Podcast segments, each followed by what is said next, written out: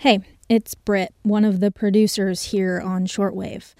Like everybody on the team, I spend a lot of my time thinking about how to best serve you, our listeners, and what stories you should hear. Like our recent episode about healthcare workers in Nebraska, one of the states hit hardest by the pandemic right now.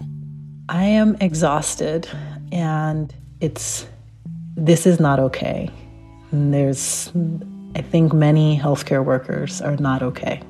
Stories like these are so important and they take time. Researching, finding sources, making sure we get it right. I've been working in public radio a long time, and if there's one thing I've learned, it's that we can't do this work without you. We really are in this together. So, if you can, please consider supporting Shortwave by donating to your local member station, which you can do by going to donate.npr.org slash short. Again, that's donate.npr.org slash short. And hey, thank you so much. You're listening to Shortwave from NPR. In 2015, Stephanie Strathdee and her husband Tom Patterson, both scientists, were traveling in Egypt. They saw the pyramids, the Nile, and then, as she tells it in this TEDx talk, after dinner one night, Tom became violently ill. He vomited all night long. And I thought, oh, gee, he's just got food poisoning. And I pulled out a couple of antibiotic pills that we take with us on our trips and I gave it to him with some water. Nothing happened. The next day, Tom kept vomiting. Stephanie called a doctor. He thought, yeah, food poisoning, and set up an IV drip for more antibiotics. But Tom only got worse. At a local clinic, he was diagnosed with pancreatitis, inflammation of the pancreas, and medevac to a hospital in Frankfurt. And there he was diagnosed with something even worse a superbug, a bacteria by the name of Acinetobacter baumannii. Scary name. Scarier bacteria. It tops the World Health Organization's list of most dangerous superbugs, bacteria that are very hard to treat, often resistant to many antibiotics. Now, We'll never really know for sure where Tom got his superbug infection, but we do know that it was an Egyptian strain. And we know that by the time he was medevaced home to San Diego, that it was resistant to every antibiotic. Tom was in a coma. His organs were shutting down. He was on three different drugs to keep his heart beating.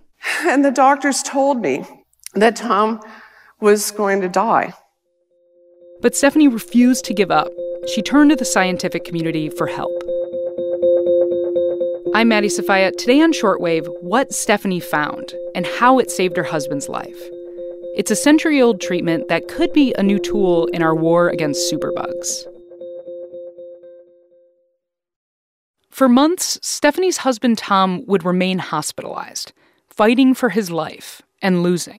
Yeah, I was just really scared out of my mind, but I knew that if I just sat back and, and waited, then he was going to die. And, and I, I, I needed to know that I'd done every last thing that I could do, that I would leave no stone unturned. So I hit the internet and I did what anybody else would do in my shoes. I Googled it. well, luckily, you know, there's Google for scientists, and that's called PubMed. And um, it's this wonderful search engine where you can put in any words and a scientific paper will pop up. And, you know, I punched in words like multi drug resistance and the name of his superbug, which is Acinetobacter baumannii. And up popped within an hour, I found a paper that mentioned something called phage therapy. So tell me a little bit about phage therapy.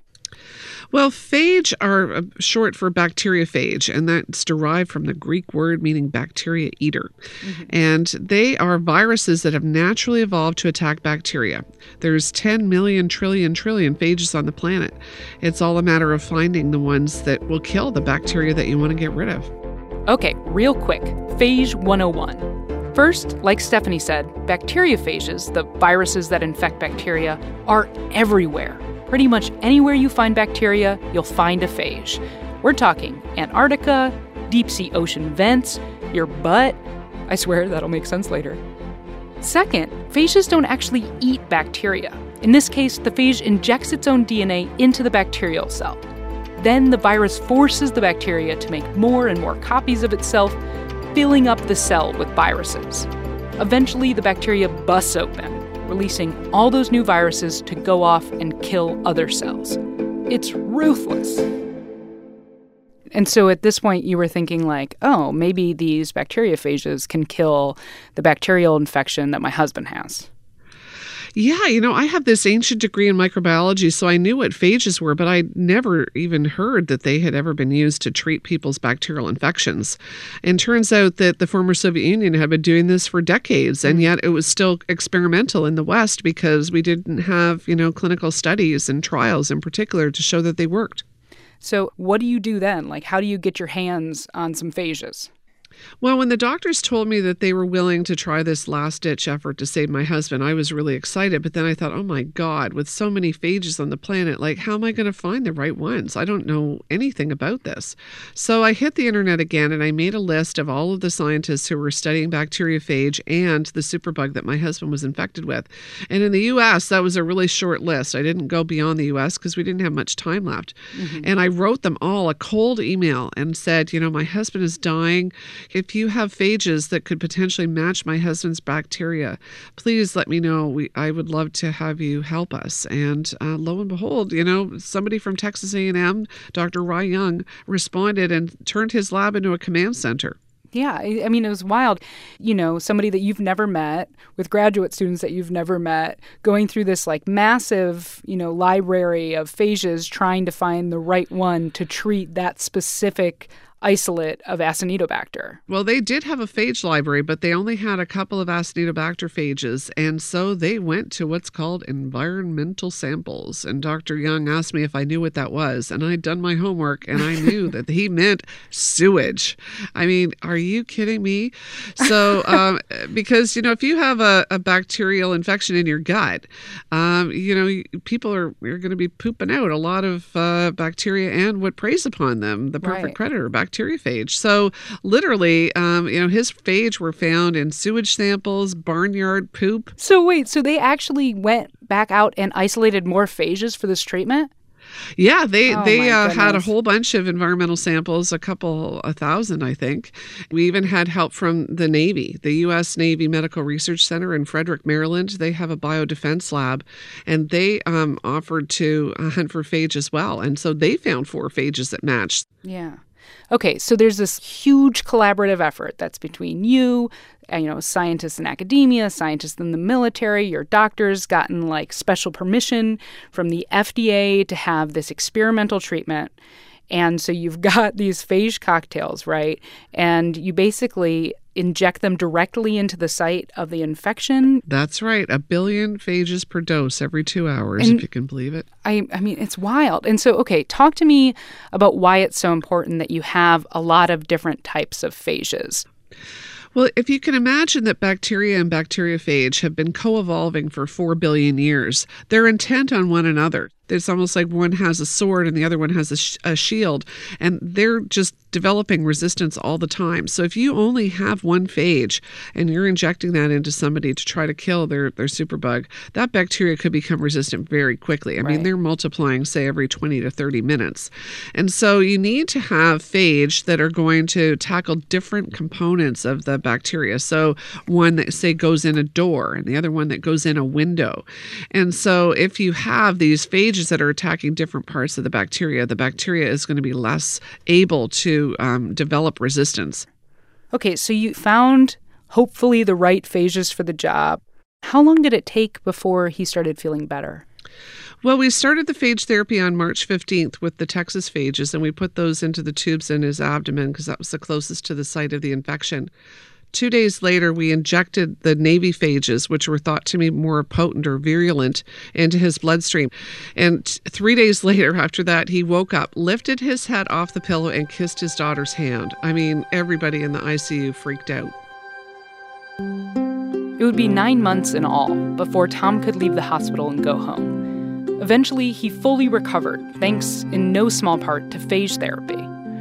Nowadays, phage treatments seem to be gaining some traction in the US, but it has its challenges. Like Stephanie said, bacteria can become resistant to phages very quickly. Then there's the issue of drug delivery. Sometimes it can be hard to get the phages to the exact area of the infection. Plus, a lot of phages only infect a specific type of bacteria, which is good because it leaves all the other good bacteria alone, but bad because in some cases it can be hard to find the right kind of phage for the job. So lots of challenges, but lots of promise too. After this experience, Stephanie even started working in phage therapy.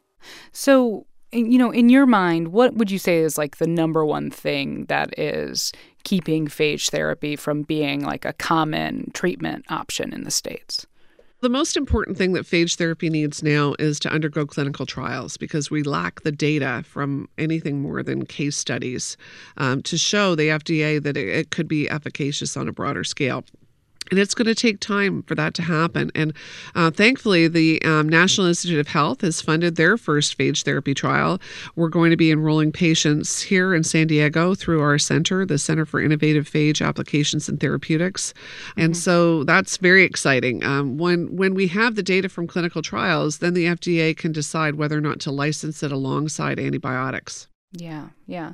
You know, I wonder, Stephanie, like you, you're obviously, you know, you're a human you're obviously the wife to this man who's going through this, and you're also a scientist, you know, trying to figure out a scientific mystery. I, I just can't imagine what all of those different intersections of identities were like when you were going through this experience.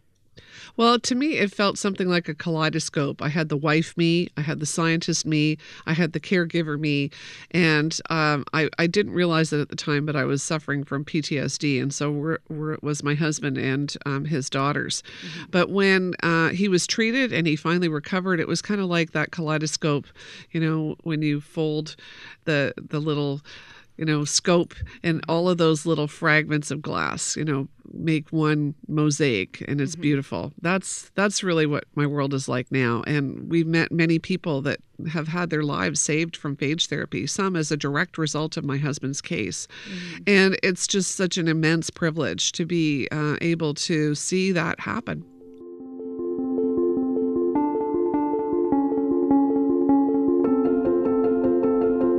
Stephanie Strathdee is co director of the Center for Innovative Phage Applications and Therapeutics, which was founded in the UC San Diego School of Medicine. She's also written a book about her experience. It's called The Perfect Predator. Stephanie says it's now been optioned for a movie.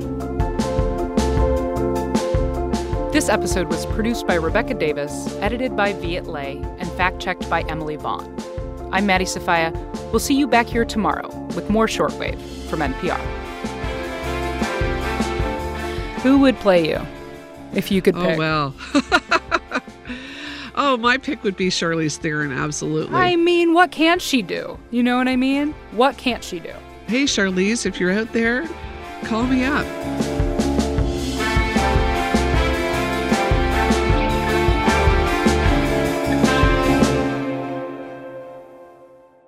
Hey, it's Guy Raz here with Mindy Thomas from NPR's Wow in the World podcast for kids. And when it comes to making sense of life in the COVID era, we're here to help. This week's all new episode, Masking for a Friend, takes families on a scientific adventure into how masks work. And not just for humans, but for hamsters too. Huh? Listen to Wow in the World from Tinkercast and NPR.